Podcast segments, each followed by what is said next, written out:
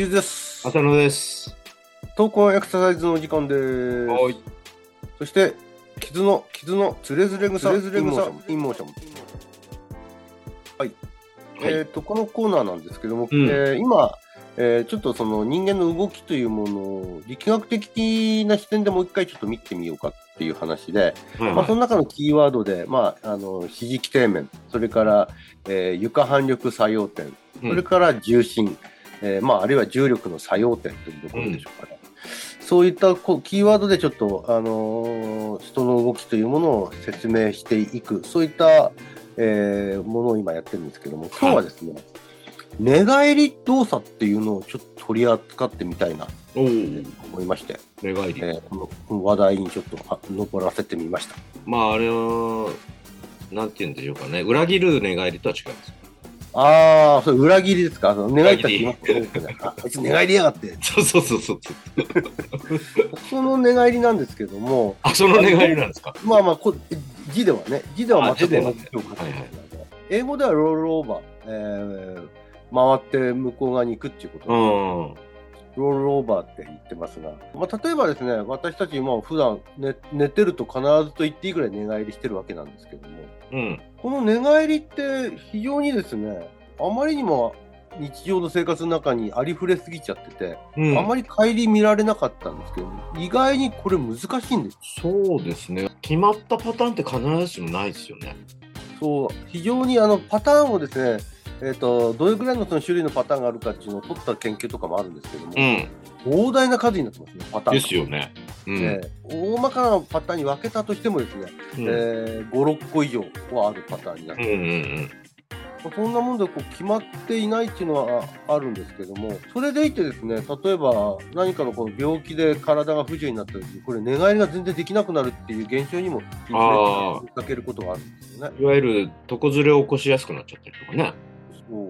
たくさんのパターンがあるから、どんな格好でもまあ慣れれるだろうと思いや、実はですね、ある種の運動機能が障害される病気になっちゃうとですね、それがうんできなくなる人たちもやっぱりいるっていうのも確かなんですよね。うん。で、まあ、例えば、あの、僕たちの願いで、一番その、まあ、先ほど言ったパターンの研究してるやつから見ると、一番多いのは、例えば今、右側の方に、えー仰向けから横向きになるとしたときにですね、えー右下になる。うん、そうですね、うん右側の方に回っていくっていう願いをしようとしたときに、左足で蹴って、まずから、運動の動作の開始をするパターンが結構やっぱ多いみたいですね。あ。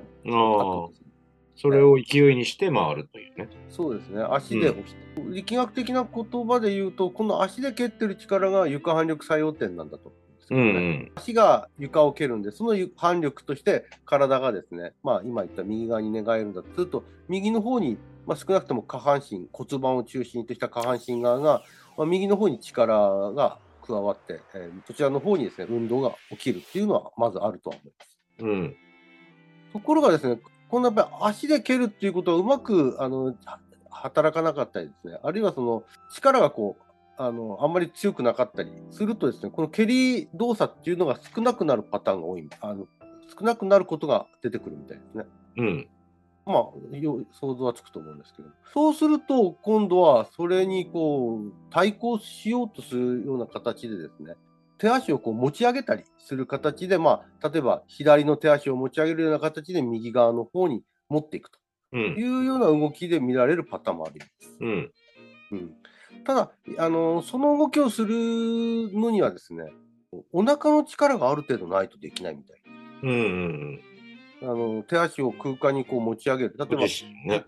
仰向けで右に今寝返ろうとしたときに、左の手足をもう持ち上げようとするためには、これ、体幹筋がですね、うん。ある程度活動してないとうん持ち上げていられない。持ち上げる動作自体ができないし、はそれからそれを空間のところでこううまいことあのコントロールして制御をして、うんあの保持するっていうこともできないわけい。できない。ええそうすると、そのまま蹴ることができなかったり、体幹機能がうまく働かなかったり、あるいは今言ったようにその体幹の動きも出てくるもんですから、脊柱の可動域自体が非常に硬くて悪かったりだとか、うん。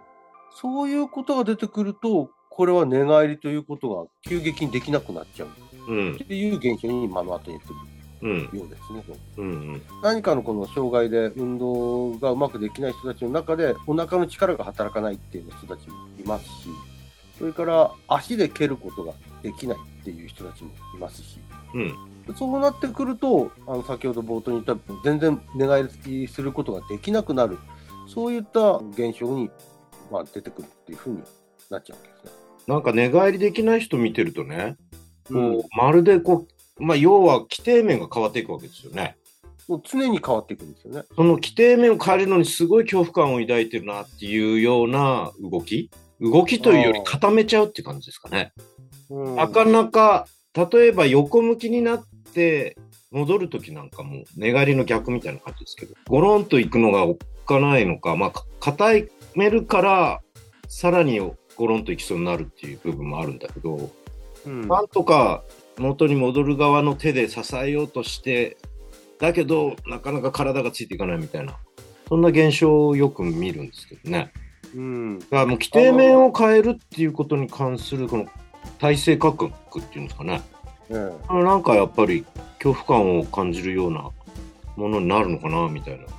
印象を受けるんですまあ仰向けからあの横向きになるのを見ても分かる通り、うん。仰向けっていう非常に最も安定したところからうん。不安定なところを作っていくっていうのはまあ一つありますよね。うん。で例えばあの右側に寝返りす仰向けから右側に寝返りするんだとすると右の体半身の、まあ、要するにゆ床に接してる部分がちょうど回転の軸になってくる頃うん。ではありますよね。まあうん。あのもうちょっと体幹も運動軸という意味で言うとその体幹自体も軸になってるんでしょうけれども、うん。まあ例えばご体が合体でこう硬いもんだとしたらそのまあ右側の接してる部分が一つの回転中心になってくると思うんでちょうど真横になろうとすればするほど最もこう、えー回転モーメントっていうんですかね。力のモーメントがだんだんこう大きくなっていくんじゃないかなと思うんですよね。ただ今言った人の場合に特徴的なのがその側返り横向きで膝とか股関節曲げてちょっと丸まった形？え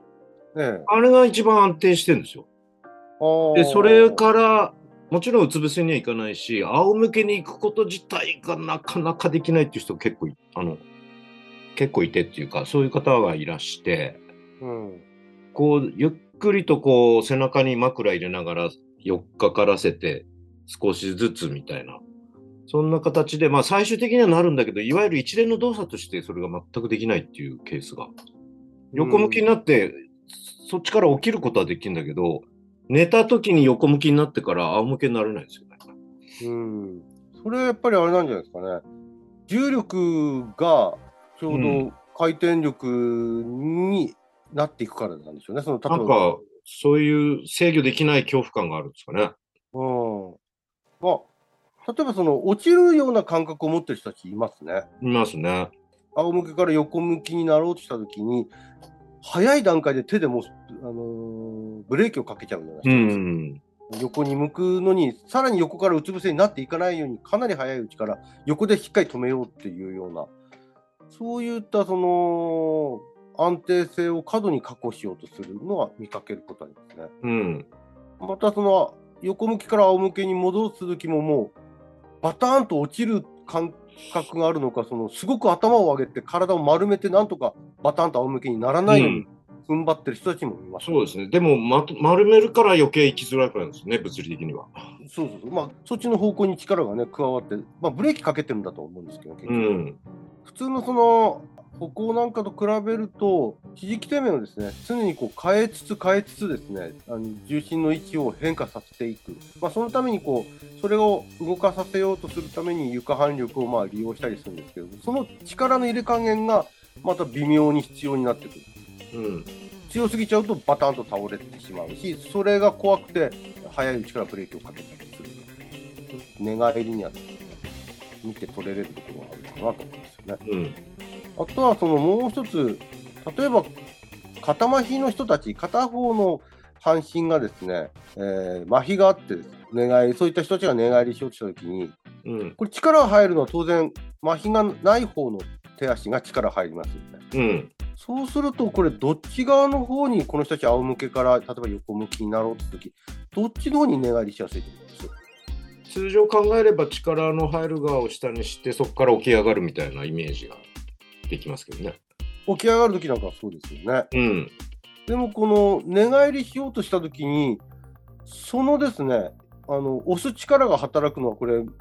麻痺側の方に横向こうとする方にじゃないとうまく働かないことになっちゃう。うん。蹴る動作で横向くわけですから。逆に聞く側が押しちゃって、麻痺の側にゴロンといっちゃうってことですね。そうでしかもそそのまま、ちょっと話はずれちゃいますけど、それが原因で麻痺側の肩を痛めちゃったりするんです。うん。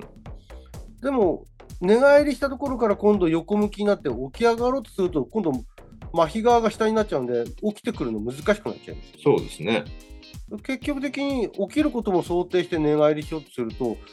麻痺じゃない方側に寝返りしていかなきゃいけないわけうん。まあ、その方があの起きやすいとは思うんですよね。うん。まあ、それをできる人はできるんだけどね。うん、でも中にはそうややってでき逆逆しか寝返りできない人もいますよね。うん、でもそうなってくると、いい方側の方に寝返りしようとすると、その麻痺側で地面を蹴るっていうことが苦手な人も出てくるし、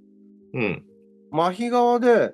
手足を空間に持ってきて、その重量でですね、重みで麻痺じゃない方側に体をこうあの回転させていくっていうことが苦手な人たちもやっぱり出てくる。よく麻痺側の手がだらんとなって残っちゃう場合とかね。そうそうなると、寝返その人にとっては寝返りは麻痺側の方にやりやすいんだけど、起きるためには麻痺側じゃない方に寝返りしなきゃいけない。うん。でもその矛盾があるために、結局は起きてこれないっていう現象にもなってくる。うん。いい方側に、麻痺のない方側に寝返りできないがゆえに、外向きから今度、えー体を起こして座ることもできないっていうような問題がやっぱ発生しちゃうんですよね。それを考えると、その寝返りの時にやっぱよすごく重要になってくるのは、まあ、押す力っていうところの重要性があるのかなとは思います。うん。なるほど。まあ、でもこれ、一方ですね、押す力だけにこう、例えばその麻痺側の、えー手足が押す力が弱いんで、それを今度補おうとして、体を反ろう反ろうという働きが出ちゃう人たちがいるんですよね。うん。えー体幹を進展、そそっくり返させようとする。その動き自体がまた今度寝返り、えーをやりづらくしてる。やりづらくしちゃう。うん止。めちゃうっていうことにつながる。先ほどその、えー寝返りしておっかながる人がちょうど体を逆に丸めてですね止めようとしてあのバタンと倒れないようにするようなこと言いましたけどもうん。そういったことができない人たちっていうのは反ろう反ろうとしちゃってて逆にその反ること自体が寝返りをさらに、えーできない形を持っていっちゃううん。寝返りできない螺旋階段螺旋みたいな そこにこう、はまり込んじゃうことがあって、まあ何回やっても寝返りがうまくいかないっていうような人たちを、に出くわす。そういったのが、まあこういった理由なんじゃないかなと思うんですけど、ね。なかなか難しいですね。力学的にこう証明しようとするとね。そうですね。まあ、うん。えっ、と、今回ちょっとまた寝返りっていうところを取っかかりにですね、うんあの話してみたんですけども、またちょっと寝返りのことをもう少しですね、うんえー詳しくあのお話しできたらいいなと思います。わかりました。じゃあ、どうもありがとうございました。